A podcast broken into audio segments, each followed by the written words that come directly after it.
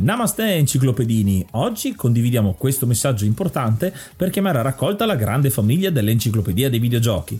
È passato ormai qualche anno dalla nascita del progetto e per continuare a creare contenuto abbiamo tanto bisogno di voi. Il computer con il quale realizziamo tutto il materiale dell'enciclopedia dei videogiochi, dal podcast alle grafiche, ai video, alle dirette, eccetera, dopo 12 anni di onorato e fedele servizio ci sta abbandonando con una rapidità preoccupante che ha reso quasi impossibile continuare a creare contenuti. Quindi, se volete, potete contribuire dandoci una mano andando su enciclopediadeivideogiochi.it e cliccando supporta il progetto. Ogni donazione ci permetterà di sostituire l'attrezzatura fondamentale e necessaria a tenere viva l'enciclopedia. Crediamo che l'unione faccia la forza ed in questo momento ne abbiamo proprio bisogno. Da 5 anni cerchiamo di regalare emozioni, condivisione, informazione su un tema a tutti noi tanto caro, i videogiochi. Grazie a voi potremo continuare a farlo senza il rischio di dover fermare tutto il nostro malgrado. Grazie di cuore a tutti.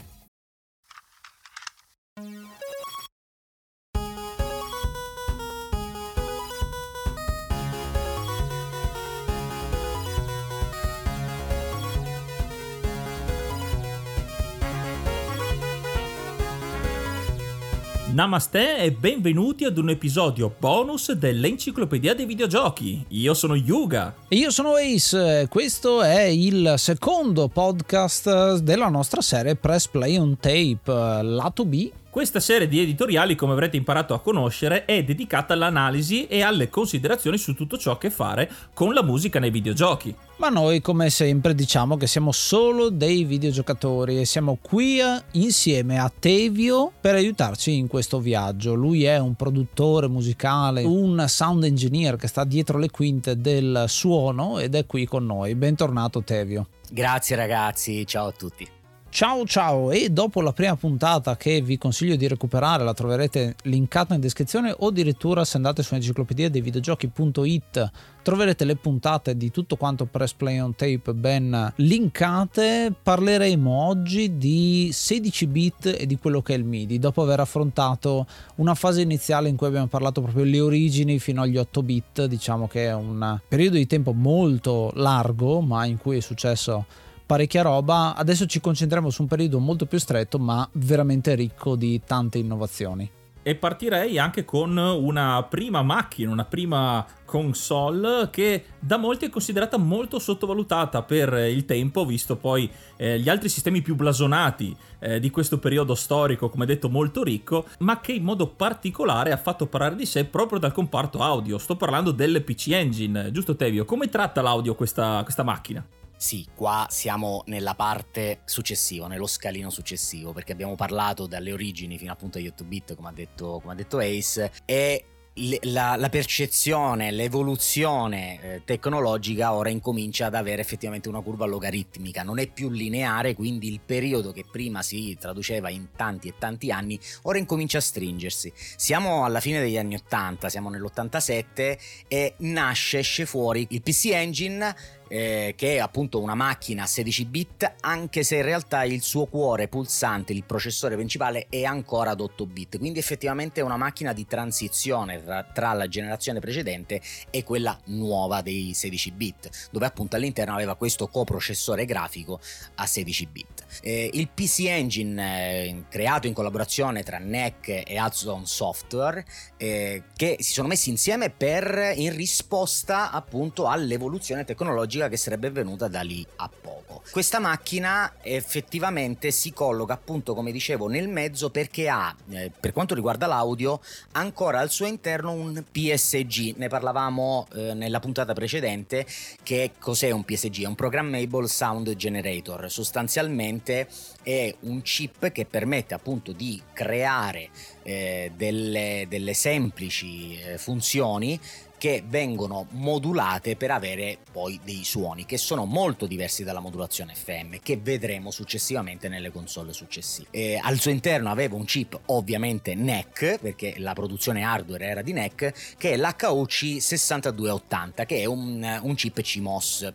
Per chi non sapesse ci sono due tipologie di chip TTL e CMOS, non entro troppo in merito perché se no diventa troppo complicato. Ma la particolarità di questo chip è sull'approccio della, delle, onde, delle, forme d'onda. Sostanzialmente al suo interno aveva eh, la capacità di poter mh, mm, scrivere sostanzialmente eh, la forma d'onda. Che cosa vuol dire? Eh, le forme d'onde possono essere triangolari, sinusoidali, eh, rettangolari, con dei limiti ben specifici. Questa tecnologia invece permetteva di poterla scrivere all'interno dei registri del, della macchina, creare effettivamente il disegno dell'onda. Questa possibilità, questo, questa creazione della forma d'onda consente ehm, appunto ai programmatori di definirle, di costruirle. Ancora oggi si utilizza eh, questo, questo sistema nella creazione del sound design e nella produzione musicale. L'unico effetto, fra virgolette, negativo è quello che se la programmazione non viene fatta bene, ovviamente il,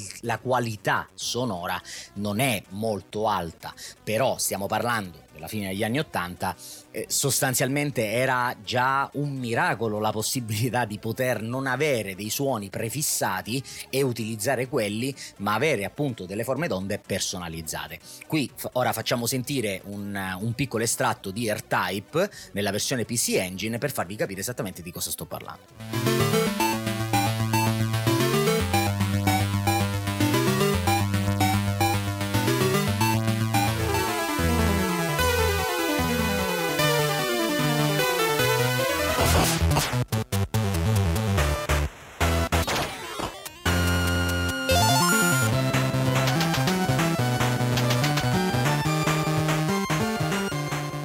Questa nuova possibilità di creare le forme d'onda e come avete sentito eh, nello spezzone di R-Type aumenta di molto la personalizzazione e proprio la qualità del suono. In questo caso volevo chiederti Tevio, qua- per quanto riguarda invece la struttura della composizione di pezzi eh, con i canali audio, perché questo, eh, questa personalizzazione ovviamente deve essere anche struttata in una certa maniera, in modo che eh, venga composta correttamente, vero? Assolutamente sì, infatti eh, questa, questa, struttura, come abbiamo parlato delle macchine precedenti, è formata in questo caso con sei canali audio indipendenti dove eh, è possibile appunto scrivere su ogni canale una forma d'onda personalizzata eh, con una struttura utilizzando 32 valori e 5 bit, qua entriamo un pochino più nei numeri, però eh, sostanzialmente ognuno di questi, eh, di questi, canali aveva la possibilità appunto di essere personalizzato veramente quasi eh, al massimo possibile di, quella, di quel periodo. E questo permetteva di avere suoni nuovi, mai sentiti, quando fino a pochi anni prima anche se ogni scheda, anche se ogni macchina aveva il suo suono, però all'interno della stessa macchina i giochi che venivano programmati più o meno si assomigliavano. Certo, non tutti, però nella maggioranza sì. In questo caso veramente le possibilità e le combinazioni erano infinite. Quindi insomma un modo per cercare suoni nuovi, suoni speciali, suoni diversi a scapito magari di qualche problema di trasferimento, che ci sono dei click, delle eh, cose in sottofondo, però si vede come ci sia un'evoluzione, una voglia di eh, poter esprimere di più con eh, la tecnologia questa cosa. Ad esempio, una cosa eh, che vedo citata negli appunti è il controllo della frequenza, ad esempio, con eh, questa possibilità insomma molto particolare, ad esempio il livello di ampiezza. Tutte piccole eh, innovazioni sul livello di ampiezza mi viene in mente che forse si può parlare di stereo, forse ancora troppo presto, ma ci stiamo arrivando, no? Sì, allora per quanto riguarda l'ampiezza ti dà la possibilità effettivamente di avere volumi diversi e quindi dare un'importanza diversa ai vari suoni. E, e, e quello il fulcro del sound design e quello il fulcro della musica. Non tutto può essere importante e quindi differenziare sia in frequenze e quindi avere dei registri diversi e anche lì creare sensazioni diverse, suoni più acuti o suoni più gravi. Il livello di ampiezza è importantissimo che ha la possibilità attraverso il registro di rielaborarlo con vari livelli e questo ci permette appunto di avere quel suonino piccolino che tu dici ok non lo sento ma in realtà lo senti perché ti dà quella sensazione specifica che il programmatore voleva. Qui c'è appunto come dicevi un salto in avanti perché incominciamo ad abbandonare il mono che era uno standard perché le tv erano tutte mono fino a quel momento incominciando ad arrivare allo stereo. Perché qui abbiamo effettivamente con il volume come dicevi il controllo del penning cioè che vuol dire? Se io ho lo stesso suono che deve uscire sia dal canale destro e sinistro allo stesso volume, il suono è centrale. Se incomincio a togliere volume da uno dei due canali, dal punto di vista di posizione di immagine stereo si incomincia a spostare dove c'è il volume più alto, perché nell'audio esistono sostanzialmente due tipi per spostare lo stereo. Uno è tramite il volume e uno è tramite il ritardo. Cioè se un suono mi arriva in anticipo rispetto a un altro più sulla sinistra, la, il mio cervello associerà la posizione sulla sinistra. La cosa che trovo molto interessante da questo sistema eh, del PC Engine è il fatto di avere appunto la creazione eh, delle onde apposite e anche una gestione di sei canali come eh, dicevi. E dunque una personalizzazione eh, estremamente versatile di questo sistema e mi viene da pensare anche che questi canali possono anche non essere utilizzati solamente eh, per generare suoni e potrebbero come magari funziona extra, dare un tocco in più ai suoni negli altri canali, quindi possono fare i canali da supporto eh, tra di loro, aiutarli o sono tutti quanti singoli, ognuno fa la sua cosa specifica? Hai detto una cosa correttissima. I canali sono sì canali audio, ma l'audio, se a bassissima frequenza, può essere utilizzato per pilotare e modulare gli altri canali. Questa tecnica praticamente si chiama LFO, cioè è un sottoinsieme di generatori FM, quindi proprio modulazione in frequenza, per dire un segnale a 2 Hz, noi non lo possiamo sentire perché il nostro orecchio si ferma a 20 Hz. Forse riusciamo a malapena da accorgercene un po' come se fosse un terremoto. Ma quei due Hz, se messi all'interno di questo sistema che pilota, per esempio, il volume di un canale di una nota X, che cosa succede? Noi sentiamo il, l'alzamento, l'innalzamento e l'abbassamento del volume come un tremolo. Tant'è vero che questi, questa, questa modalità, questi LFO venivano utilizzati per modificare la frequenza e il volume per dare l'effetto della variazione del pitch creando per esempio il vibrato, quindi quel, quella specie di stonatura veloce che ti dà quella sensazione di angoscia.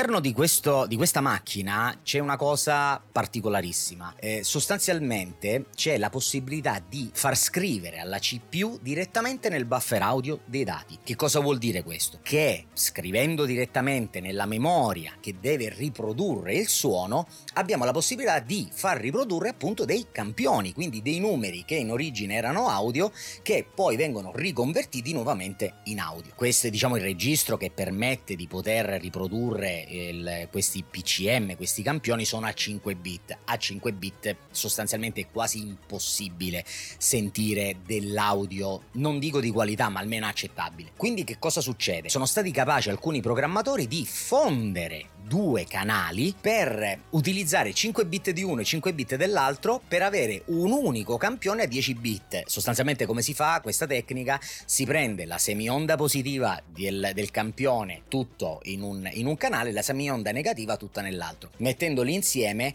hai sostanzialmente un unico campione a 10 bit. È la stessa identica tecnologia negli amplificatori audio che noi sentiamo della classe B dove una, sono due amplificatori messi insieme dove uno amplifica solo la semionda positiva e uno la negativa.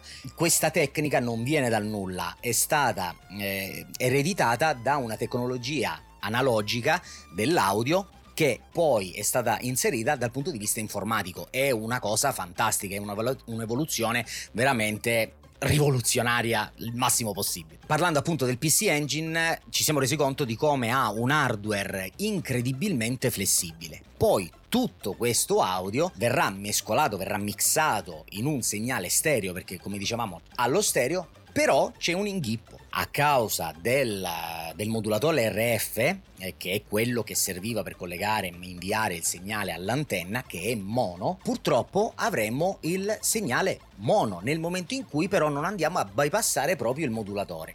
Quindi insomma vediamo col PC Engine forse meno famoso a livello internazionale come ci sia già questa spinta, però quando si parla di 16 bit eh, solitamente si parla dei Mega Drive di Super Nintendo che entrambi sono evoluzione appunto di quello che era l'8 bit in due maniere completamente diverse. Partendo col Mega Drive, appunto, che è uscito prima nell'88, mi piace perché Sega ha sempre avuto questo approccio a prendere quello che c'era prima e aggiungere roba eh, l'ha fatto col Mega Drive con tutti gli add-on che ci sono eh, in questo caso parleremo anche del, del, Mega CD ad esempio con l'implementazione del supporto disco ma il Mega Drive parte con quello che era il eh, chip audio del Master System di cui abbiamo parlato nella puntata precedente e fa un'evoluzione Esatto, qui arrivano i pezzi forti. Qua siamo nel punto più alto tecnologicamente parlando prima della, della riproduzione sostanzialmente CD, della massima tecnologia FM, campioni, eh, PSG, c'è tutto. Qui è il, è il, massimo possibile. Parliamo del Mega Drive. Sega eh, è sempre stata all'avanguardia perché è sempre stata effettivamente la prima dal punto di vista tecnologico a lanciare roba nuova. Però questo boomerang gli tornava ogni volta sempre indietro. Il Mega Drive aveva una capacità audio che personalmente io adoro. Probabilmente la preferisco al Super Nintendo, potrò probabilmente essere impopolare, ma il suono che riesce a riprodurre il Mega Drive è talmente iconico, è talmente pieno, è talmente bello, è talmente ricco che ha lasciato veramente un solco nel mio cuore e nelle mie orecchie perché lo preferisco. Non che il Super Nintendo non, non sia all'avanguardia, anzi, poi quando ne parleremo vedremo il perché. Il Mega Drive evoluzione del Master System, che cosa fa? Prende il Master System, quindi il chip PSG, l'SN76489 del, del, del Master System, e aggiunge un ulteriore chip della Yamaha, eh, l'YM2612, che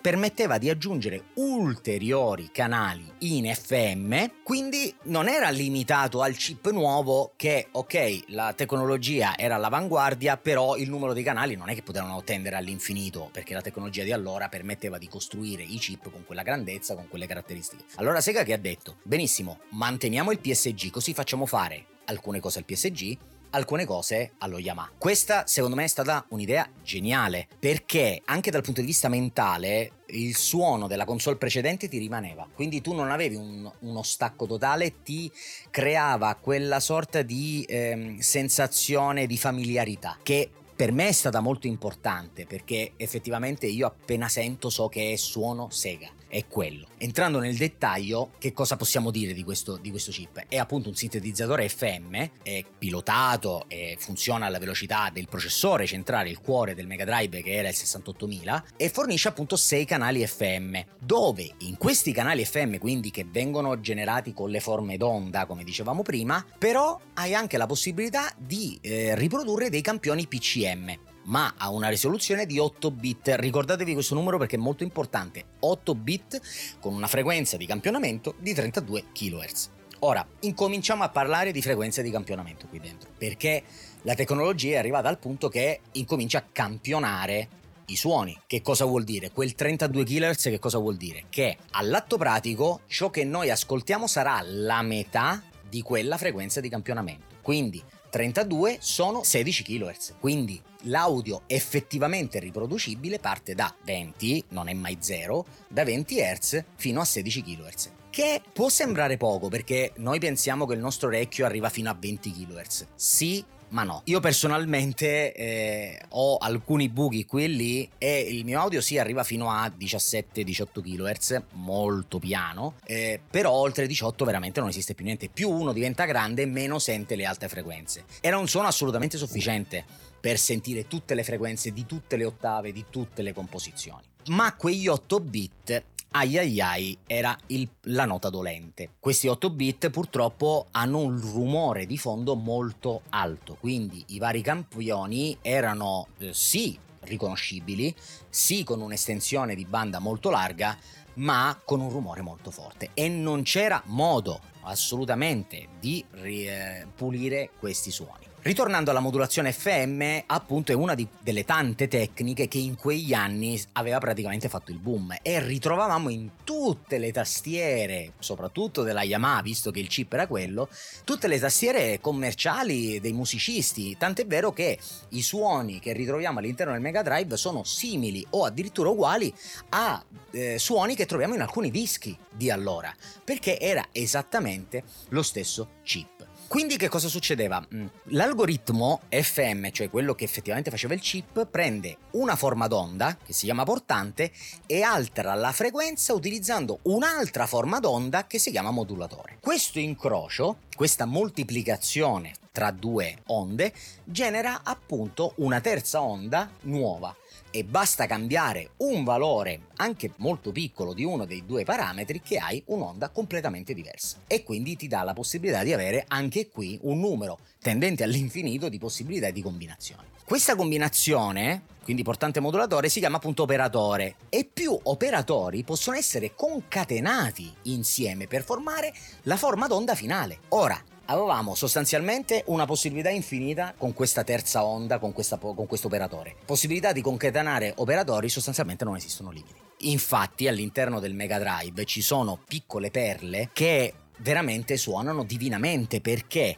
non avevi più l'onda quadra che era quello il suono e te la dovevi tenere. Qui potevi modularla talmente tante volte che potevi creare anche dei pianoforti finti. E il pianoforte del Mega Drive non sarà mai quello di un pianoforte campionato, però è il suono del pianoforte elettrico, che ancora oggi si utilizza nelle produzioni musicali. Ha lasciato tantissimo una cosa del genere. Questi tipi di combinazioni appunto sono quattro operatori per canale, infinite possibilità, ripeto. Una delle cose interessanti che abbiamo già citato all'inizio eh, di questa sezione del, del, Mega Drive è appunto come Sega utilizzi più componenti assieme, non solo esteriormente ma anche internamente, come abbiamo visto, perché ci sono eh, chip diversi. Però la domanda che mi viene spontanea è sì, ci sono tutti questi componenti eh, che aumentano le possibilità di questa macchina, ma ovviamente questi componenti devono anche dialogare fra loro perché hanno caratteristiche ovviamente diverse e come tutte le cose bisogna trovare un modo per eh, farle comunicare, farle andare d'accordo, tra virgolette. In questo caso, Tevio, come funziona nello specifico nel Mega Drive? Come nella vita reale in un'orchestra c'è il direttore d'orchestra, qui ci vuole qualcuno che decide chi deve fare che cosa. All'interno del Mega Drive quello che decide è il processore centrale, il 68000. Però che cosa succede? Il 68000 comanda il chip Yamaha quello nuovo. Il chip precedente invece è pilotato da un altro chip che è lo Z80, il famoso Z80 che è in, negli anni precedenti era ovunque, qui viene mantenuto, che appunto è un processore indipendente e questo processore ha bisogno per poter funzionare, per quanto riguarda l'audio, un proprio programma che è memorizzato all'interno della RAM, che è ricordiamo solo di 8 KB, per poter interpretare i dati musicali che vengono dal 68000, per manipolare ovviamente i due chip di conseguenza, quindi sia il, lo Yamaha sia il PSG. Questo programma viene chiamato sequencer o driver audio in questo caso. Ora, il, i due processori appunto lavorano indipendentemente, quindi c'è la possibilità di poter spegnere lo Z80 per far pilotare al 68000 l'YM2612 che è il, chip Yamaha, ma non può comandare il PSG. Quindi ci sono compositori che possono per esempio scegliere di concentrarsi molto sulla, eh, sulla riproduzione di campioni PCM perché per esempio negli esempi di Sony che abbiamo sentito poco fa il PCM veniva utilizzato per quanto riguarda la parte della drum machine, della, della, della ritmica, perché è quella più difficile da creare con l'FM col PSG. Altri potevano scegliere di non farlo campionare un pianoforte e quindi avere effettivamente un pianoforte campionato, anche se sempre a 8 bit. L'idea è sempre quella, si incomincia a questo punto di cercare sempre suoni più veritieri, anche se non vuole il Mega Drive allontanarsi troppo dalla sua identità, che è quello del suono FM e PSG. Come abbiamo detto, anche se questi suoni non sono minimamente vicini alla qualità CD, che ricordiamo che sono campioni, sono tracce a 16 bit di risoluzione con una frequenza di campionamento a 44.100 Hz. Quindi, ritornando alla discussione precedente, l'ascolto con 44.100, l'ascolto quant'è? 22.000 kHz e 50 Hz. Quindi supera la nostra soglia di ascolto. Perché la qualità del CD è buona? Perché con 16 bit il rumore di fondo è molto basso, non lo sentiamo quasi, e la frequenza di campionamento è talmente alta che supera addirittura il nostro ascolto. Qui non siamo in questa situazione. Se noi ci guardiamo anche solo un anno prima, questo tipo di suoni, questa, questa qualità sonora era totalmente impensabile. Era già un grandissimo risultato avere suoni anche se a 8 bit a 32 kHz. Andava benissimo. I programmatori, i giocatori erano non felici, erano più che felici di poter sentire audio di questo tipo, anche se oggi lo riteniamo molto molto inferiore e non sufficiente. Oggi è facilissimo poter creare musica rispetto a una volta. Schiacci rec e hai finito. Una volta era veramente complicatissimo programmare all'interno di queste macchine. Era già molto complicato programmare il sintetizzatore FM anche della tastiera Yamaha X7, che è il grande classico. Immaginate, se già era difficile farlo direttamente con una tastiera, immaginate di farlo, scriverlo facendo pilotare direttamente il 68000, il, il processore centrale. Sega è stata intelligentissima, ha creato un tool, un programma, eh, un software per PC e MS-DOS e qui effettivamente la grande idea non servivano macchine dedicate, chiamato Gems che facilitava tantissimo la composizione e il debug, una cosa che uno non deve mai prendere sotto gamba. Perché la composizione la puoi fare, ma poi effettivamente come si comporta la transizione fra una sezione e l'altra, eh, il richiamo degli interrupt che sono le interruzioni per far suonare mm, gli SFX, quindi i suoni degli effetti, perché c'è tutta la composizione, devi chiudere un canale per richiamare un suono X che è l'altro che avevamo preparato per l'SFX. Tutto questo è all'interno del debug. Per creare la musica del Mega Drive, Sega aveva fatto questo tool che è stata veramente la, la risoluzione a tutti i problemi, perché era veramente al limite dell'impossibile programmare direttamente sul 68000. Poi Siga che cosa ha fatto? Includeva all'interno di questo programma molte patch, quindi degli operatori già pre- preconfigurati per cui scegliere e questo ci fa capire com'è possibile che alcuni giochi hanno suoni molto molto molto simili se non addirittura uguali. Utilizzavano i preset sostanzialmente. All'interno di questo, eh, di questo, sistema audio c'è un sottosistema che ha consentito appunto ai giochi di eh, istanziare effettivamente più canali di quelli che erano consentiti, facendo come? Creando delle priorità. Quindi quando la, la console riproduceva eh, la musica, inviava dinamicamente i canali musicali e gli slot disponibili che c'erano in base alla priorità. Che poteva caricare e scaricare velocemente perché comunque il 68000 era molto veloce come processore e quindi la musica non, ehm, non staccava mai. Quindi la musica andava avanti però poteva scaricare e caricare banchi nuovi sostanzialmente che poi venivano utilizzati per un'altra sezione per un suono. Questa è stata una cosa fantastica eh, che ha appunto portato all'evoluzione di avere suoni come dire buffer bufferizzati, messi da parte, non è ancora un buffering, perché non è un buffering, quello arriverà più in là, però è la base, è proprio l'ABC di come effettivamente doveva, eh, dove doveva arrivare l'audio, da lì a poco. Ecco, per farvi capire questo miglioramento drastico, vi facciamo sentire alcuni clip presi dalla canzone più famosa di Sonic, mi viene da dire, e vedrete come parte da quelli che sono i quattro canali che avevamo sul NES, per dirci, come eh, concetto sono quelli, e poi pian piano si aggiungono le varie parti fino a un mix finale che è quello che tutti conosciamo, però sentirete tutte le voci insieme, se le ascoltate singolarmente veramente sono tante, diventa molto molto interessante perché i suoni che vengono prodotti prodotti cominciano eh, veramente a essere tanti. Col fatto che hai questo reimpasto, questa mh, possibilità di ehm, prendere quello che hai prodotto, quindi la modulazione, e rimodularla un'altra volta, eh, ti avvicini sempre di più a qualcosa di eh, realistico che è un insieme infinito insomma, di tante curve eh, semplici. La complessità aumenta, aumenta ovviamente la qualità del suono e aumentano anche eh, le maniere per processare questi suoni perché comincia a essere un carico di lavoro per il sistema stesso abbastanza importante che però il Mega Drive riesce a gestire abbastanza bene. Ora sentiremo la traccia soltanto del PSG.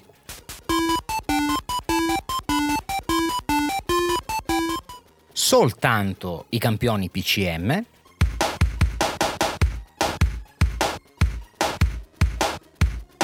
Soltanto la parte di FM, di modulazione in frequenza.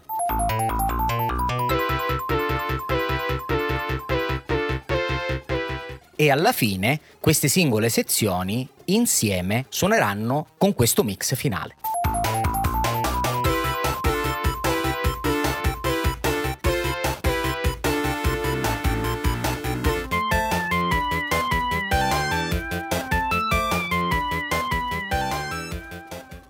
E chiudendo insomma questa parte del Mega Drive parliamo anche del Mega CD che è un add-on che abbiamo con eh, il Mega Drive che ci fa vedere come il suono possa ancora spingersi più avanti con un supporto molto più complesso rispetto a prima, un CD audio che tiene eh, sicuramente tanto materiale, ma lo stesso Mega CD appunto si aggancia a quello che è il Mega Drive con eh, conseguenze buone. Ci sono degli esempi da, da Mega CD che ci fanno vedere e ci fanno ascoltare soprattutto la differenza rispetto a prima? Sì, le, le, l'esempio più lampante è Sonic CD. Rimaniamo in casa Sega, Sonic. Il Mega CD doveva essere la rivoluzione. È arrivato il supporto CD. Mega CD. E quella era la pubblicità che mi risuonava quando ero bambino. Il problema è che eh, ha sbagliato tutto. Anche per quanto riguarda l'audio, è vero che era la nuova rivoluzione perché avevi la qualità CD, quindi 16 bit a 44 e 100, avevi altri due canali extra che potevano essere utilizzati soltanto per le colonne sonore già renderizzate in stereo. Perché non ci dimentichiamo una cosa, che tutta questa tecnologia era ancora su cartuccia, quindi il quantitativo, lo spazio che c'era in una cartuccia era piccolissima e non potevi mettere una canzone renderizzata per intero. Nel CD, che erano 650 MB, 700 successivamente, a voglia spazio, tantissimo. E allora incominciavano a mettere le colonne sonore. Ma c'è un ma, perché Sega purtroppo non impara dai propri errori certe volte. Mi dispiace dirlo, ma è un dato di fatto. All'interno del, me- del Mega CD aveva messo un lettore a 1x. Lettore a 1x vuol dire che va a una velocità spesso non sufficiente per caricare la traccia audio e poter saltare e passare da un punto nel CD diverso per richiamare PCM campioni diversi o tracce diverse. Quindi che cosa succedeva? C'erano dei suoni, dei loop non tanto lunghi che servivano come riempitivi per, eh, per evitare di avere il muto che dovevano essere suonati da un altro chip PCM all'interno, mentre il CD il lettore, proprio la lentina, si spostava per tornare all'inizio per richiamare un'altra. Questa è una cosa che purtroppo non si sono resi conto che è stato bruttissimo perché dato che ci voleva tempo per spostarsi e leggere le tracce che servivano, questi micro loop che giravano erano in continuazione, cioè diventava estenuante sentire sempre lo stesso loop, poi sentivi la traccia, poi di nuovo loop, loop, loop, loop, è stata purtroppo una cosa fallimentare. E questi riempitivi si trovano soltanto nelle prime beta del gioco di Sonic CD e non ce l'hanno fatta per il rilascio. E, e quindi hanno lasciato sostanzialmente del, del vuoto cioè, quindi non, non, andava dal punto di vista tecnico. A loro bastava molto probabilmente avere un, un lettore CD a 2x, ma probabilmente per una questione di costi, che già il Mega CD costava parecchio, non hanno voluto rincarare la dose per avere una tecnologia che secondo me, e non solo io, come tanti altri, gli avrebbe risolto tanti problemi. Solo che purtroppo Siga, come detto, ha fatto questo errore e ne farà altri in futuro. Però vorrei concludere dicendo che il Mega Drive è una grandissima macchina e dal punto di vista audio ha un audio stupefacente. Un audio stupefacente e anche molto particolare come lo è quello del Super Nintendo. Entrambi possiamo prendere anche dei sample delle, eh, di stesso IP e stessa canzone diciamo suonata sulle due console sentirete che c'è un audio molto diverso. Il Mega Drive mi è sempre suonato molto più eh, metallico rock più, un po' più basso mentre il Super Nintendo è un po' più pulito eh, come suono. Almeno io pro- parlo proprio da profano. Ma Super Nintendo cosa ha fatto? ha iniziato qua la partnership con Sony che eh, sono specialisti dell'audio e sarà poi una partnership che durerà eh, fino a quando poi Sony non creerà la PlayStation, che doveva, come sanno molti, doveva essere eh, futura, il futuro Super Nintendo CD, chiamiamolo così, o comunque uno dei eh, tanti progetti de- di evoluzione futura. Cosa fa Super Nintendo per essere migliore di quello che era il NES? Nintendo, col Super Nintendo, ha pensato così. Benissimo, Sega utilizza FM? Noi non esiste noi dobbiamo fare qualcosa di più forte, di più bello, di più qualitativamente avanzato. Che cosa utilizziamo? Campioni. Solo campioni. Modulabili, mixabili, quindi puoi effettivamente avere tantissime variazioni di quei campioni, ma campioni, quindi non più la generazione che era ancorata la generazione FM audio ancorata alla generazione precedente delle console e delle tastiere. Ha voluto dare un taglio netto e poter dire al mondo noi siamo i migliori, perché Nintendo sappiamo come fa. Ora un po' meno, però ai tempi veramente picchiava duro e qui siamo in piena console war e non soltanto per i giochi, non soltanto per la tecnica fino a se stessa, ma anche per l'audio. Qui proprio si vede la scissione totale fra Sega e Nintendo. Come funziona? All'interno ha un chip, come hai detto, della Sony, quindi c'è una, un antenato della PlayStation Audio all'interno del Super Nintendo che riproduce dei campioni non PCM ma ADPCM, Adaptive Differential Pulse Code Modulation. Che cosa vuol dire? Che non è la, il campionamento esatto della forma d'onda che viene registrata dall'audio o generata appunto dal, da, una DAV, ai tempi c'erano altri sistemi, ma va a registrare il delta sostanzialmente, cioè il differenziale tra eh, un campione e l'altro. Che cosa vuol dire? Riesce a prevedere il campione successivo seguendo l'algoritmo. Se io ho un punto che è tipo un valore 9 e il punto precedente è 8, la predizione che cosa dice? Che quello successivo ancora sarà 10. Questo vuol dire, anche se io non so che effettivamente è 10, però è quello l'andamento di come funziona la DPCM e ha 8 canali. Qua già si incomincia a vedere come i 6 del chip nuovo del Siga, che comunque aveva tanti canali perché aveva il chip vecchio, qui no, qui è tutto nuovo, ha 8 canali. 8 canali era la, la, la, il parallelismo dell'otto piste perché eh, già si incominciava a registrare l'audio in digitale anche se diciamo proprio era agli albori però subito prima c'erano i registratori a bobine con i 4, 8 piste, 16 piste, 32, però comunque l'8 piste era lo standard, quindi loro hanno voluto avere a disposizione sostanzialmente un piccolo registratore a bobine finto digitale all'interno della macchina. Questi 8 canali vengono mixati e inviati all'uscita audio. All'interno ha un DSP che è un processore, appunto il cuore, che è capace di manipolare questi campioni con una risoluzione di 16 bit e una frequenza di campionamento di 32 kHz. Qui i 32 kHz sono uguali, ma abbiamo detto che sono sufficienti per sentire un buon audio, ma la differenza rispetto al Mega Drive, come vi ho detto di ricordare quegli 8 bit, qui sono 16. Ecco la differenza. Il raddoppio della, del, de, dei bit di, eh, di campionamento, che cosa crea? Abbassamento del rumore che è al limite che non si sente. Veramente non riesci a sentire il rumore. Poi, ovviamente, se la registrazione è scadente a monte, sentirai lo stesso male. Ma il rumore di quantizzazione, perché quei bit sono di quantizzazione, cioè quanti livelli hai per disegnare l'onda, è talmente basso che non ti dà fastidio all'interno di questo chip c'hai panoramica stereo, quindi hai la possibilità, qui si afferma lo stereo tantissimo, anche il Mega Drive che mi sono dimenticato di dire, il Mega Drive è stereo, ma soltanto nell'uscita cuffie, perché ha un'uscita cuffie il Mega Drive, dà importanza all'audio, quindi tu se vuoi giocare puoi attaccare la tua cuffia e sentire in stereo. Invece tramite la presa SCART, tramite l'uscita AV del Mega Drive, l'audio è mono. I due canali vengono sommati insieme. È una cosa che si può modificare oggi con la console, ma di, di default, insomma, standard usciva in mono. Un grande peccato per me. Super Nintendo no. In questa clip che andremo a sentire si sentirà soltanto questo effetto stereofonico molto allargato che noi chiamiamo side. Se avete una cassa mono, una cassa soltanto, non sentirete niente perché sono uno l'inverso dell'altro e quindi silenzio.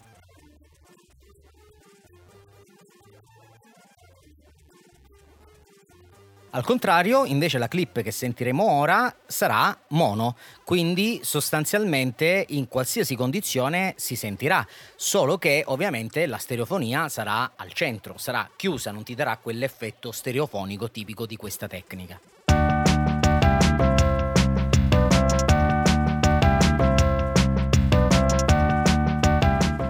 Continuo con l'elenco delle caratteristiche di questo chip, il cuore del, dell'audio della macchina, che appunto, oltre a quello già detto, aveva una tecnologia che ancora oggi viene utilizzata, che appunto è quella della DSR, che sostanzialmente è tutta la modulazione che puoi fare nel volume, eh, nel tempo di ogni singolo campione. Per dire, eh, l'attacco può essere, eh, può essere, a un volume più alto della coda del campione e quindi dai un suono più percussivo o l'esatto contrario, far sentire molto la coda e così via. Quindi hai la possibilità di modulare al, al millimetro ogni singolo campione nel volume, hai la possibilità qui all'interno di aggiungere un delay via software all'interno, quindi il delay non era programmato e non era un richiamo continuo del campione programmato a mano, è iniziato maggio, quindi aggiorniamo l'elenco e ringraziamo l'hard mod Cry King e i normal mod Rick Hunter, Groll, Don Kazim, Lobby Frontali, D-Chan, Blackworm, Stonebringer, Baby Beats, Belzebrew, Pago, Strangia, Numbersoft, Sballu 17, LDS, Brontolo 220, Dexter, The Pixel Chips, Ing Bastard, Vito M85, Noobswick, Appers, Vanax Abadium e Nikius 89. Se vuoi entrare anche tu nel gruppo dei mecenate vai su enciclopedia di videogiochi.it, clicca supporta il progetto e tramite la piattaforma Coffee potrai avere accesso ai nostri video backstage, allo store e anche al feed podcast senza pubblicità. Ma lo sapevi che siamo anche su TikTok? Ma che ci facciamo noi due su TikTok? Beh, lì potrai trovare delle uscite un po' pazze, tipo delle feffeate. Chissà cosa sono, eh? Ci vediamo lì! Ma abilitavi il delay che appunto simula l'eco, volgarmente detto eco, ehm, dove al suo interno appunto aveva pure un filtro in frequenza per escludere alcune frequenze nel feedback, nel loop, nel ritorno, eh, che appunto evita di avere le ripetizioni troppo chiare perché poi vanno a creare molta confusione. Anche questo viene utilizzato nelle DAV, nelle Digital Audio Workstation oggi. Poi all'interno c'era pure un generatore di rumore che era l'unico effettivamente generatore all'interno eh, che creava appunto appunto delle onde casuali, delle forme d'onde casuali che appunto suonano come un white noise, che non è un white noise però più o meno. All'interno aveva un pitch modulation, quindi poteva man- modificare, distorcere eh, il, eh, i campioni, un po' simile alla sintesi FM che utilizzava il Mega Drive no? per, per, modulare gli altri canali. Al suo interno appunto la CPU, l'SPC 700 che è denominata anche SSMP, è una CPU a 8 bit indipendente per i fatti suoi che comunica con il DSP che è appunto il cuore che elabora l'audio e riceve i comandi dalla CPU principale. Questo che cosa ci fa capire? Che Nintendo ha voluto dare un altro cervello indipendente che possa utilizzare soltanto per l'audio. Quando il Mega Drive sostanzialmente non era così, faceva tutto il 68000 e lo Z80 solo per l'altro chip. Quindi era un tutto in uno contro il chip specifico per fare quella determinata.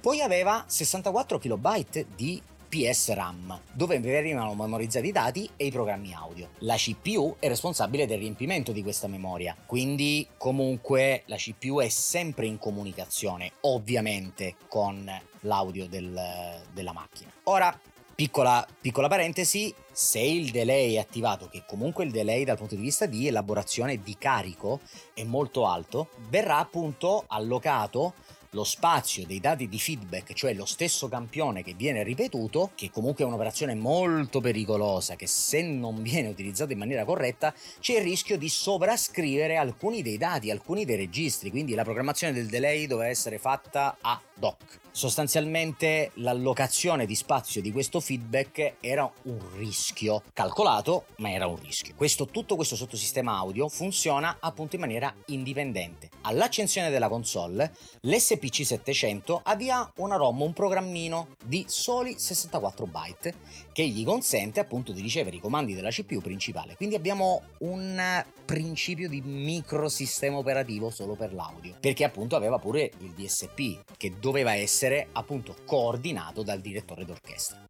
Tutto questo sistema che hai descritto del Super Nintendo è un modo della, della casa giapponese di mostrare i muscoli nella console wars eh, che comunque abbiamo visto il Mega Drive aveva un comparto di tutto rispetto. Tutti cercano il, eh, il, progresso tecnologico e in questo caso Nintendo fa una grossa parte proprio nell'apparato audio. E di contro mi viene in mente che eh, non, se, non, è affatto facile far comunicare tutte queste componenti, tutte queste funzioni che ha il, il, Super Nintendo e immagino che rispetto a Sega che è venuta molto incontro con eh, un kit apposito per i compositori, Nintendo è nota invece per fare le cose in casa sua e non dare molta eh, possibilità al di fuori dei propri sviluppatori nati per, il, sì, per chi vuole sviluppare appunto eh, musica per il Super Nintendo. E anche in questo caso eh, ci sono le note eh, incomprensibili della documentazione che for- Nintendo forniva e quindi un po' i programmatori erano costretti ad arrangiarsi eh, molte volte per venirne fuori da questo sistema che comunque è anche molto complicato. E a proposito avrei anche una, una cosa da chiederti perché io vi ricordo che eh, si parlava anche di una confusione stereo eh, dal punto di vista audio proprio del Super Nintendo. Come Sega aveva le sue colpe, Nintendo aveva le sue. E giusto per ricordare, eh, documentazione incomprensibile, manchi.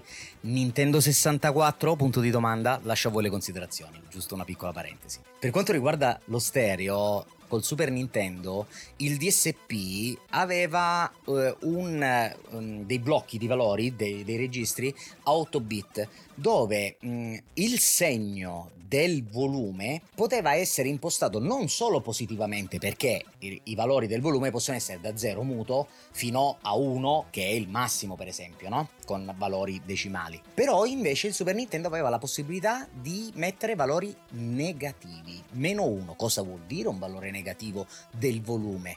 Cosa fa? Inverte la fase del segnale. Che cos'è la fase? Se una, un'onda dove parte una semionda positiva, quindi una curva da 0 a più 1, poi ritorna a 0, poi va a meno 1, poi di nuovo a 0, questo è nel momento in cui la fase è coerente e a, a zero. Nel momento in cui noi invertiamo la fase non parte più all'inizio dalla semionda positiva, ma parte dalla semionda negativa. Quindi avremo 0, meno 1, 0, più 1, 0. L'esatto opposto di quella che avevamo prima. Se queste due, eh, queste due onde vengono sommate, si annullano. Abbiamo il silenzio. Che cosa è successo con il Super Nintendo? È successo che la possibilità di invertire di fase alcuni canali, visto che poi alla fine noi non ascoltiamo l'audio a distanze precise fra i due diffusori, se noi pensiamo a una televisione stereo con due canali,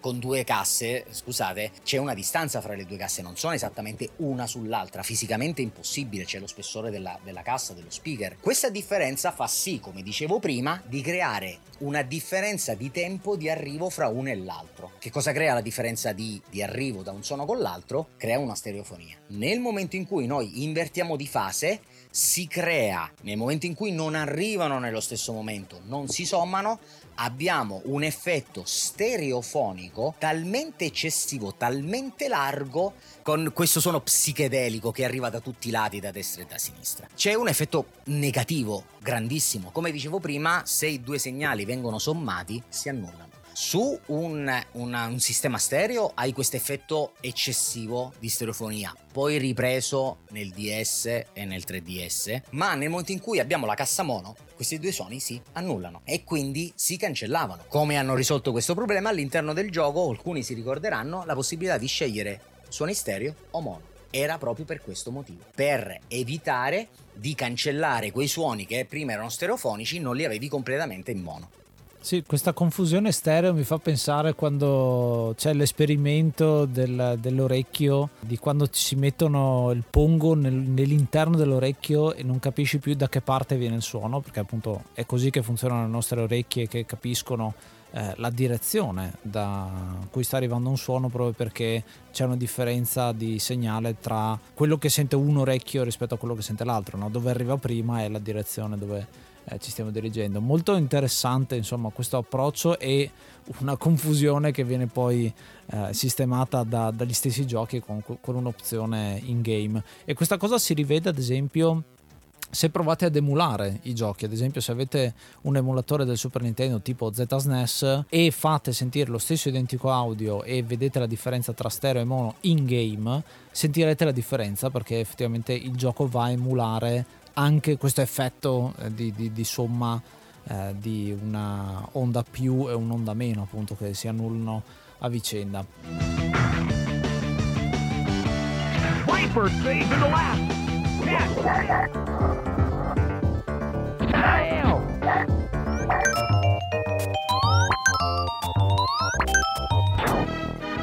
Yes.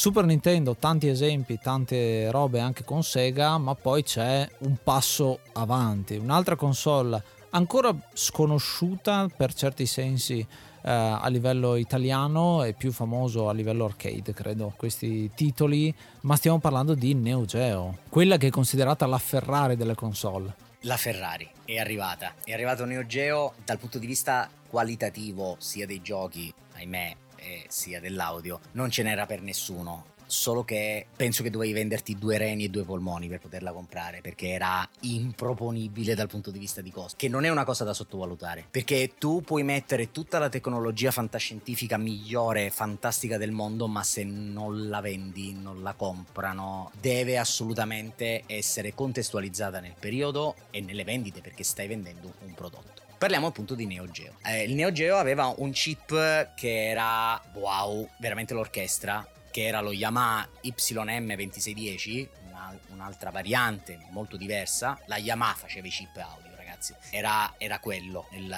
il periodo d'oro della Yamaha. Al suo interno aveva 15 canali, non erano pochi per niente. 7 canali digitali, 4 per la sintesi FM, 3 generatori sonori programmabili e un canale di rumore bianco. Avevi la possibilità di fare veramente tanti, tanti, tanti, tanti, tanti suoni. La versione 2610 eh, OPNB da FM Operator Type N revisione B è un chip sonoro appunto a 15 canali che fa parte della famiglia dei sintetizzatori FM OPN che è sviluppata da Yamaha che deriva dall'YM2608 precedente. Ed è noto questo qui per essere appunto impiegato negli arcade di SNK chi giocava al Neo Geo aveva gli stessi identici suoni della sala giochi e non soltanto, anche altri giochi a moneta, appunto come Liquid Kids, Aggressors e, e Dark Combat. Tutto ciò serviva per avere lo stesso identico suono, la stessa identica sensazione della sala giochi. Ovviamente i volumi non erano quelli, però comunque avere eh, questi canali di eh, FM con questi quattro oscillatori per canale, quindi quello che faceva il, la Sega, il, Mega Drive. Tre canali di PSG, quello che faceva il Mega Drive e il Master System. Un canale di rumore bianco che avevano un po' tutti e quindi si uniformava per quanto riguardava soprattutto la parte ritmica del rumore bianco. Sei canali a DPCM come il, il, Super Nintendo, che aveva una frequenza di campionamento a 16 kHz e mezzo, che essendo 16 kHz e mezzo dobbiamo calcolare la metà, quindi 9 kHz di ascolto, quindi suoni molto chiusi, con poche alte, però potevi utilizzarli per avere effetti sonori, che erano molto chiusi rispetto ad altri un canale di PCM ma con una frequenza di campionamento variabile che andava da 1,8 kHz a 55 kHz. Che cosa vuol dire? Che qui andavi a mettere i suoni che dovevano suonare chiari, belli, che potevi giostrartelo in base alle tue esigenze. Poi avevi, vabbè, due contatori programmabili e un oscillatore a bassa frequenza che era l'LFO. Che cosa capiamo da questo? Che il Neo Geo aveva il meglio delle due tecnologie Mega Drive e Super Nintendo messe insieme. Solo che, appunto, come dicevo, eh, console poco conosciuta perché comunque molto costosa, ma da quello che si riesce a sentire dalle emulazioni, io purtroppo non ce l'ho mai avuta, non penso di averla mai perché veramente ancora oggi costa molto cara, ma era veramente il suono del cabinato.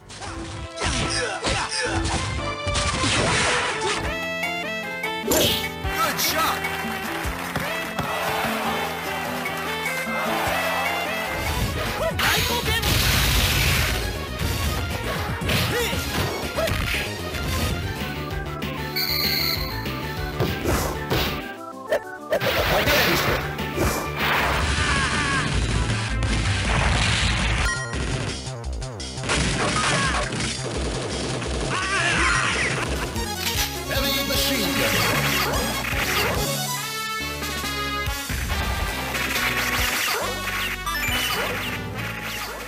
Una ricerca di fedeltà tra l'arcade e il gioco da casa si è sempre cercata e appunto nel Neo Geo eh, sono arrivati a ricrearla. In quegli anni c'è stato anche un primo approccio eh, alla, alla, tecnologia del CD che sarà nella prossima generazione e anche qui mi viene da, da citare, da chiederti eh, una console a suo modo sfortunata eh, non tanto dal punto di vista audio, ma dal punto di vista del, eh, dello sviluppo che c'è stato dei suoi giochi.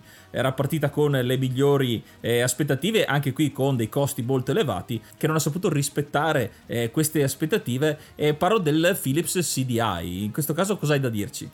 accenniamo il Philips CDI perché non ha un comparto tecnico per quanto riguarda audio complesso. Bello nel senso che eh, sostanzialmente faceva quello che doveva fare perché da come è nata la macchina, che era un player, essenzialmente un multiplayer, non multiplayer come lo intendiamo oggi, ma riproduceva vari formati audio e video. E il problema del CDI è che appunto si era ancorato così tanto al CD che sostanzialmente i giochi erano tutti in full motion video sostanzialmente. E quindi l'audio era tutto concentrato su una coppia stereo a 16 bit quindi qualità CD e 8 canali a 8 bit a DPCM quindi non aveva la qualità dei singoli campioni del 16 bit come il, il, Super Nintendo, aveva quello stereo che sentivi le musiche, sentivi le voci, però non riusciva assolutamente. Il chip sonoro, l'MCD 221, aveva queste due possibilità, due funzioni principali, che appunto il primo era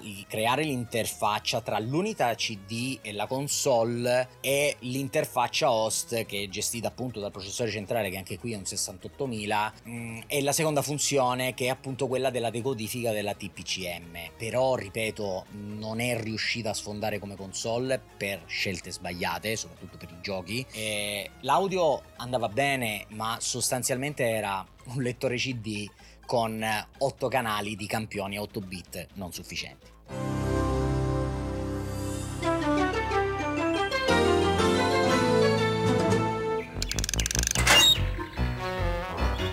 Thanks for reminding me, you oversized can opener.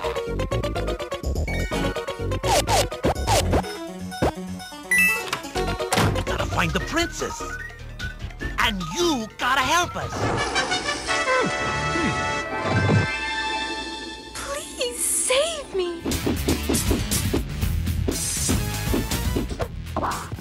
Questo sottolinea come l'audio è importante, lo diciamo sempre, però è compito, diciamo, la parte audio dei produttori di audio famosi, appunto Sony, Philips, Yamaha, però si agganciano sempre a qualcun altro che fa la parte grafica, la parte gameplay, eccetera, eccetera. Quindi il connubio eh, detti in precedenza valgono ancora eh, CDI appunto faceva un po' tutto da solo e no, non è riuscito a tirar fuori qualcosa di decente sul lato hardware non audio. Questo per quanto riguarda le console. Invece se ci trasferiamo a parlare di home computer, visto che abbiamo parlato anche di questo aspetto nell'episodio precedente, di quello che succede con quello che è l'evoluzione dei PC, c'è l'era dell'Amiga a cui noi siamo tantissimo affezionati, l'abbiamo sempre amata proprio per eh, la, la qualità del suono che c'era al tempo. Il tutto sta dietro a quello che è il chip Paula, come si chiama, quello me lo ricordo anch'io. Eh, però cosa rende eh, l'Amiga speciale, diciamo, rispetto al resto? L'Amiga è una macchina molto particolare, è a sé stante e storicamente importantissima. Già comunque la, la, si vedeva una tecnologia diversa. Ora parlando del, del chip Paula, come ben detto, in realtà dal punto di vista tecnico non era questa meraviglia, ma l'Amiga ha insegnato come utilizzare quello che aveva bene. Il chip aveva quattro canali audio PCM, quindi non a DPCM, che è molto diverso, diverso dal DPCM, che è proprio la differenza, il differenziale tra ehm, la quantizzazione, la DPCM è adaptive, no? è adattiva, quindi lui cambia effettivamente la risoluzione di quantizzazione per tenere il rumore di fondo molto più basso. Eh, diciamo che è meglio del DPCM ma non raggiunge la qualità del PCM soprattutto in alta frequenza. Tant'è vero che si utilizza nel broadcast per le lunghe distanze ma non per la qualità alta come il PCM PCM puro ha una qualità molto superiore anche se i file sono molto più grossi appunto perché la qualità è molto più alta anche se ha 8 bit. Però comunque aveva eh, all'interno tutta una serie di sistemi che permettevano di come dire, smussare i limiti della macchina. Questi quattro canali eh, venivano miscelati eh, due nel canale destro e due nel canale sinistro, quindi abbiamo la stereofonia. Ogni canale audio ha volume e frequenza di campionamento indipendenti. Hai la possibilità di ridurre le dimensioni, di ridurre il carico in base alle proprie necessità. Internamente l'hardware è appunto implementato come quattro macchine a stati indipendenti con 8 stati ciascuna. Che cosa vuol dire questa cosa? Dove praticamente ogni passaggio è totalmente indipendente sia da quello precedente che da quello successivo che dai canali separati. Quindi hai la possibilità di avere questi campioni PCM, ma che tu puoi rimodulare totalmente e quindi creare veramente dei suoni nuovi. Il suono Amiga sta tutto qui perché uno dei canali di ogni coppia può essere utilizzato per modulare il periodo, l'ampiezza dell'altro. Quindi è sempre la tecnica che abbiamo visto nel Super Nintendo dove potevi modulare il campione, solo che qui la modulazione era qualitativamente più alta perché non era un ADPCM, cioè la fonte suonava meglio, quindi le modulazioni che facevi alla fonte rendevano alla fine un risultato di un suono comunque migliore rispetto all'altro. Quello è il punto cruciale. Queste modifiche, queste modulazioni appunto potevano essere usate come nell'altro per essere utilizzati per il tremolo, appunto il vibrato, quindi tutti questi effetti di modulazione di ampiezza, fase, tempo e pitch, l'intonazione. Con alcuni trucchi, e qui si vede la scaltrezza di chi sa fare le cose, sulla programmazione era possibile riprodurre audio a 14 bit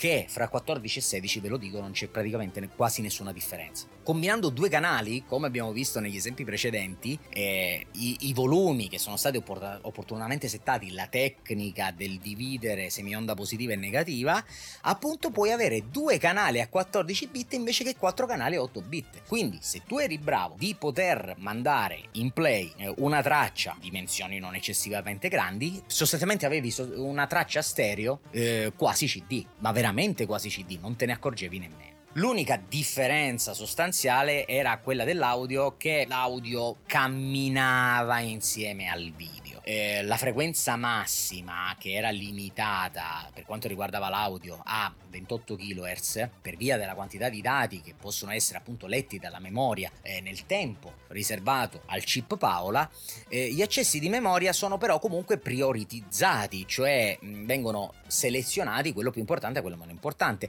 E solo alcuni degli slot di questi accessi di memoria eh, sono disponibili per il canale audio di Paola, quindi questa lentezza purtroppo eh, era una limitazione tecnica, la si sapeva, la programmavi di conseguenza, ma questo limite poteva essere superato nell'Enhanced chipset utilizzato praticamente con un modo video particolare con una frequenza più alta perché appunto era legato al video eh, o usando direttamente la CPU per pilotare l'uscita audio erano situazioni molto più avanzate e molto complicate. Era effettivamente difficile trovare situazioni di questo tipo, ma il suono classico Amiga che tutti conosciamo è dettato da quello che ho detto poc'anzi. All'interno di queste caratteristiche c'è un filtro analogico non digitale passabasso. Cos'è il passabasso? È quello che toglie le alte, che è esterno al chip. Quindi il suono non veniva effettivamente alterato perché qualsiasi filtro digitale altera il suono, è distruttivo.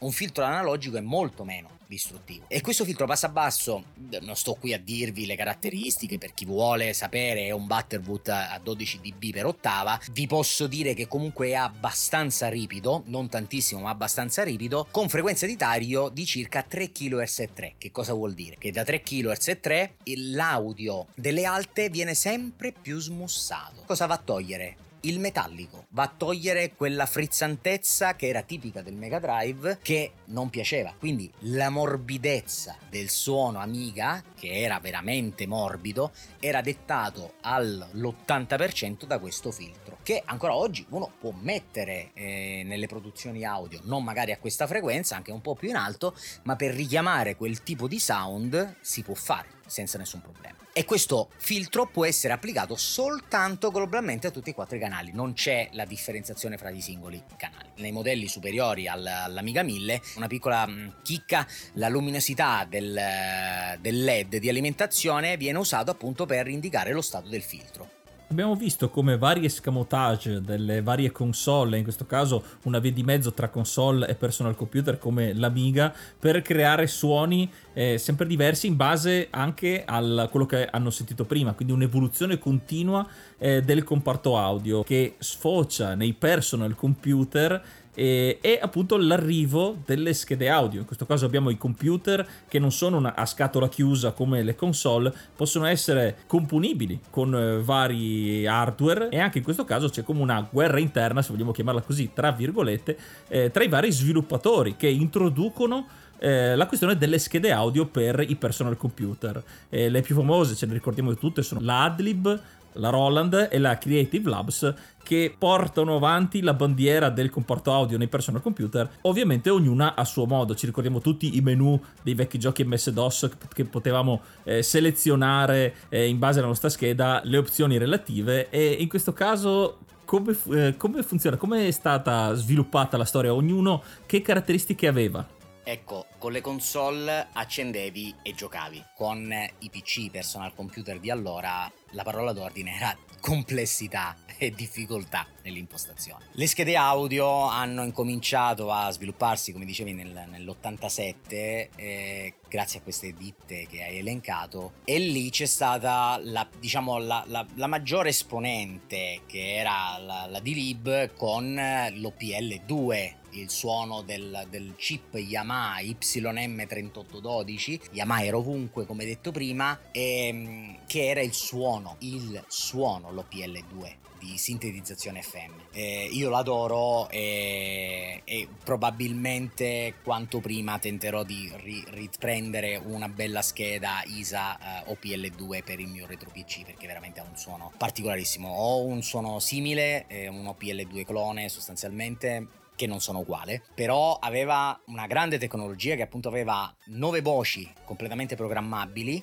oppure combinare tre voci reali fra di loro per eh, sintetizzare fino a cinque voci mixate di sole percussioni, lasciando le restanti sei a disposizione di altri tipi di strumenti. Il tutto eh, poteva essere, diciamo, utilizzato tutta questa tecnologia su ogni singolo canale. Quindi capiamo come veramente anche qui era difficile perché dovevi installare i driver, dovevi settarle con l'allocazione di memoria, il bus e così via. Era molto difficile, ma qui vediamo come queste schede erano pensate sì per sentire, ma anche per creare e vedremo dopo perché.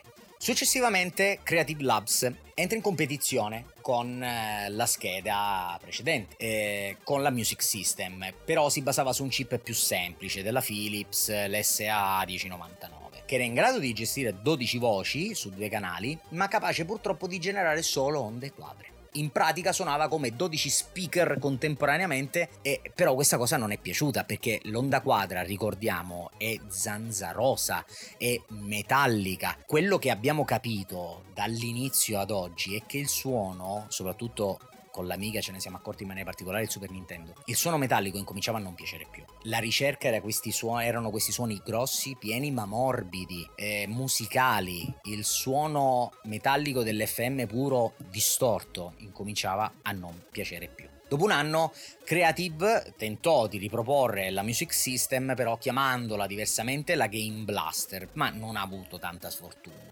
Roland entra a gamba tesa nell'87 e proponeva un modulo esterno che qui ha portato la rivoluzione del suono. Questo modulo si chiama MT32, signori l'MT32, che andava connesso al computer per mezzo di un'interfaccia MIDI. E qui torna il MIDI nella- di cui avevamo parlato nella puntata precedente. Quindi doveva avere una scheda con uscita MIDI, con l'adattatore per collegare con il pin DIN 5 poli all'interno dell'MT32 dove all'interno aveva un banco di strumenti pre-campionati, precaricati e poteva sintetizzare le note elaborandone le forme d'onda, come faceva Mega Drive e Super Nintendo. Riusciva a produrre fino a 32 voci in stereofonia e ancora oggi è considerato uno strumento unico e caratteristico per fare musica. Vi posso garantire che io ancora oggi ne cerco uno che non costi un rene, perché io eh, con la mia attrezzatura musicale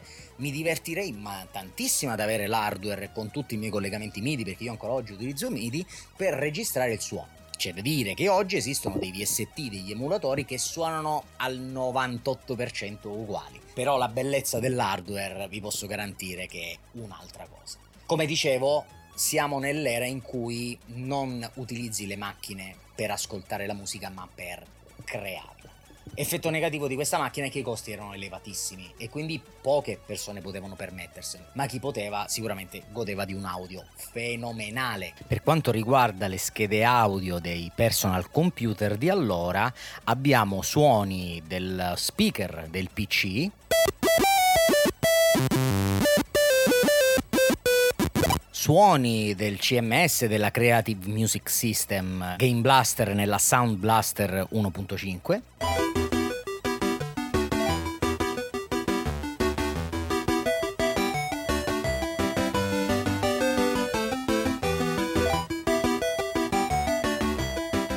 Abbiamo il suono dell'OPL2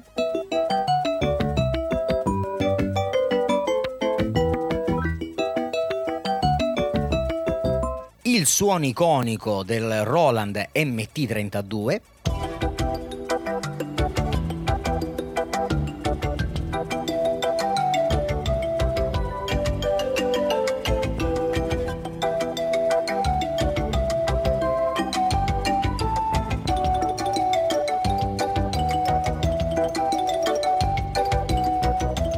il suono del General MIDI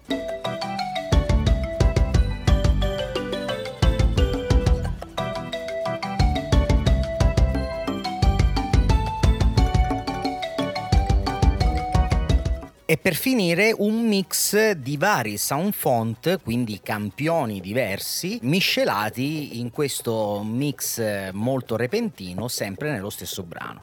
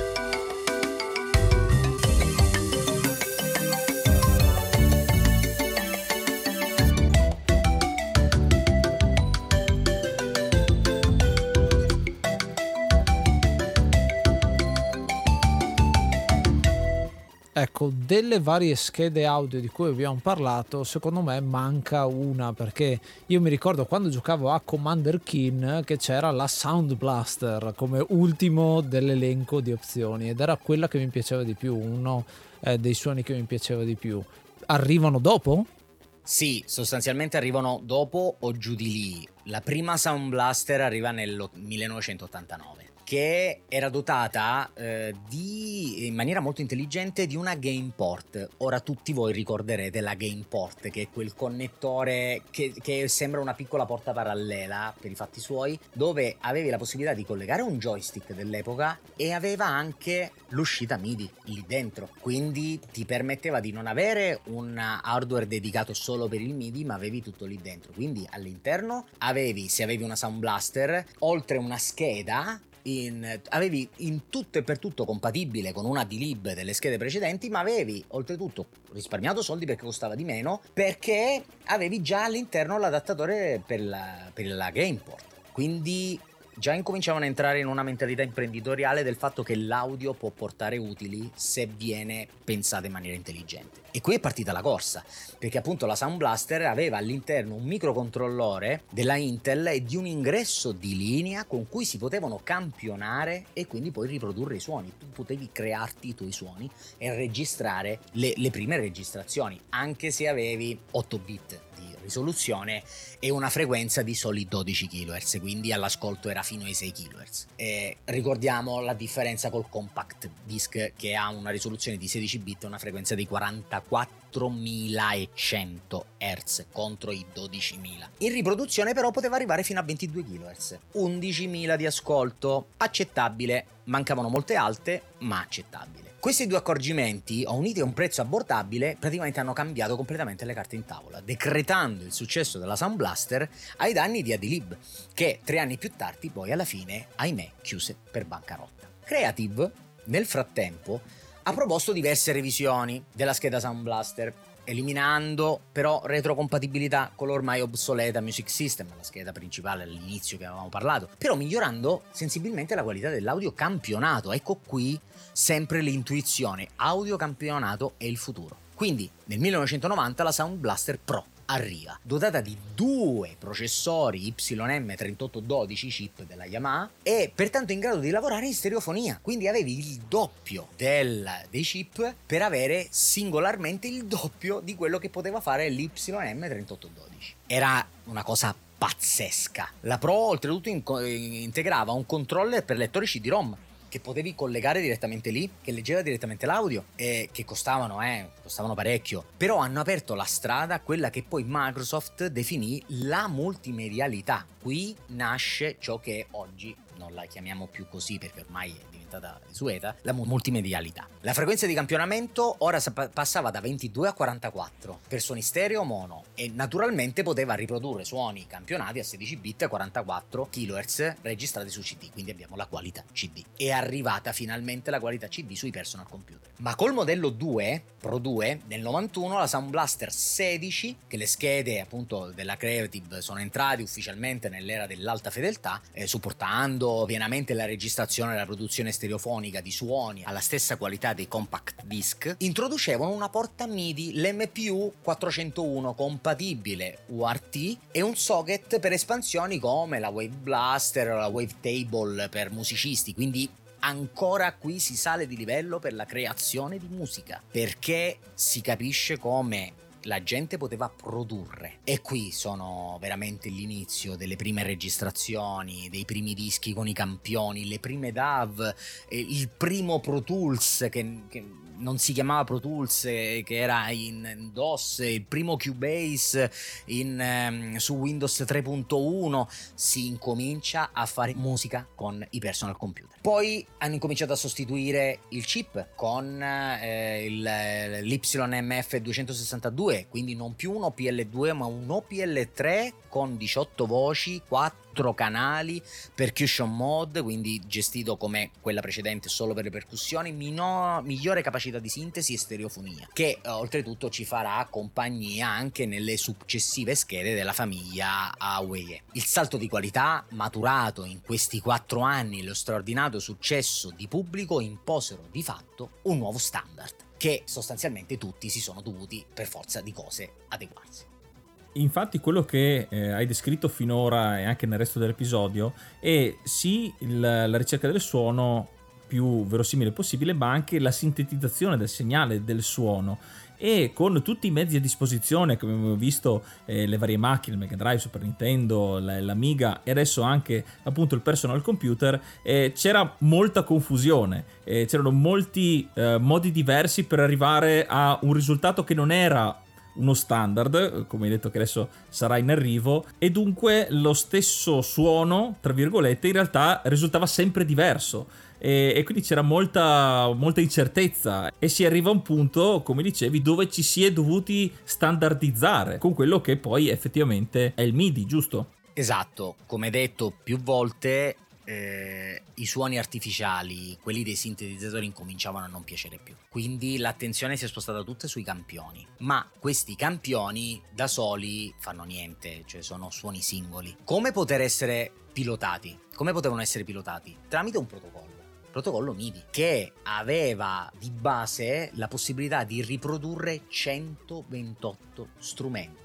128 strumenti sono un'infinità, cioè sono più di un'orchestra. Avere a disposizione un protocollo che a quel punto doveva per forza essere eh, standardizzato, perché il MIDI se non fosse stato standardizzato, ogni musicista, ogni produttore poteva decidere che la traccia numero uno poteva essere per uno un pianoforte e per uno una batteria. Il problema è un, non definire che tipo di strumento fosse. Se io facevo partire il gioco e utilizzavo un sistema che leggeva il canale 1, ma il canale 1 io l'avevo pensato come pianoforte, ma nel mio riproduttore c'è una batteria, è chiaro che c'è qualcosa che non funziona. Avrebbe suonato le note del pianoforte come batteria.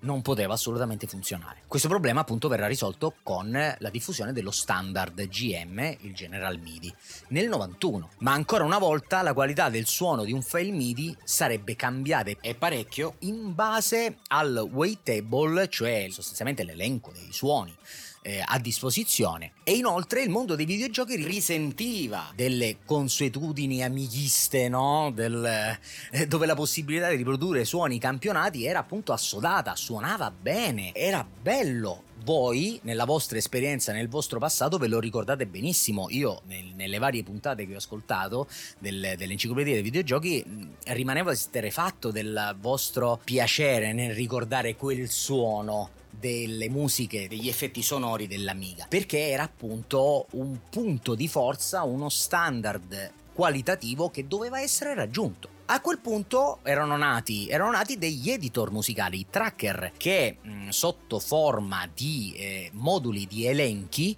eh, di una partitura tipo un foglio Excel dove ti dice quale canale deve suonare come, per quanto tempo, con che velocità, eh, richiamava i singoli campioni. Sostanzialmente è questo pure quello che fa il MIDI, è la stessa identica cosa. La, la riproduzione appunto veniva per interpolazione, cioè se per esempio nel modulo era presente il campionamento di una nota Do eseguita da una chitarra, ma la partitura prevedeva un Mi dallo stesso strumento, il tracker applicava una formula formula matematica, i calcolatori possono fare in tempo zero, al sample variandone il tono prima di spedirlo agli altoparlanti. Quindi tu hai una nota singola che viene appunto modulata con degli standard precisi delle note, non più in frequenza, non gli devo dire tu sei frequenza 4,40 devi diventare 880 moltiplico per 2, no, era proprio esattamente definito in note, lo standard MIDI definiva le note che appunto aiutava i musicisti, perché i musicisti non ragionano in frequenza, ragionano in note.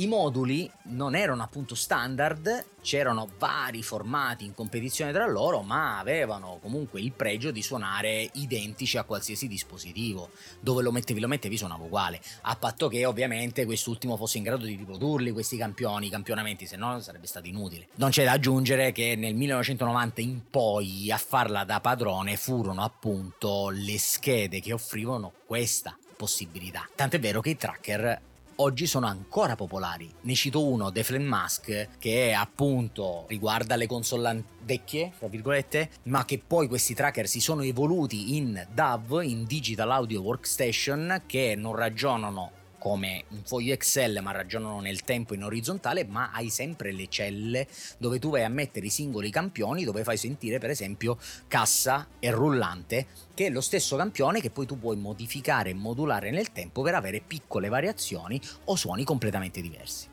Insomma, in questo episodio abbiamo visto quello che è l'evoluzione di fine anni 80 inizio anni 90. Nel prossimo episodio cominceremo a parlare di quella che è la generazione successiva dal punto di vista del console e di quello che succederà poi negli anni 90 un pochino più avanzati e quello che sarà l'evoluzione ancora una volta, parliamo sempre appunto di miglioramento dal punto di vista qualitativo eh, quantitativo anche con la quantità di canali, la possibilità di fare cose nuove, strumenti nuovi, sia dal punto di vista di riproduzione musicale che di produzione musicale, come avete sentito con questi tracker.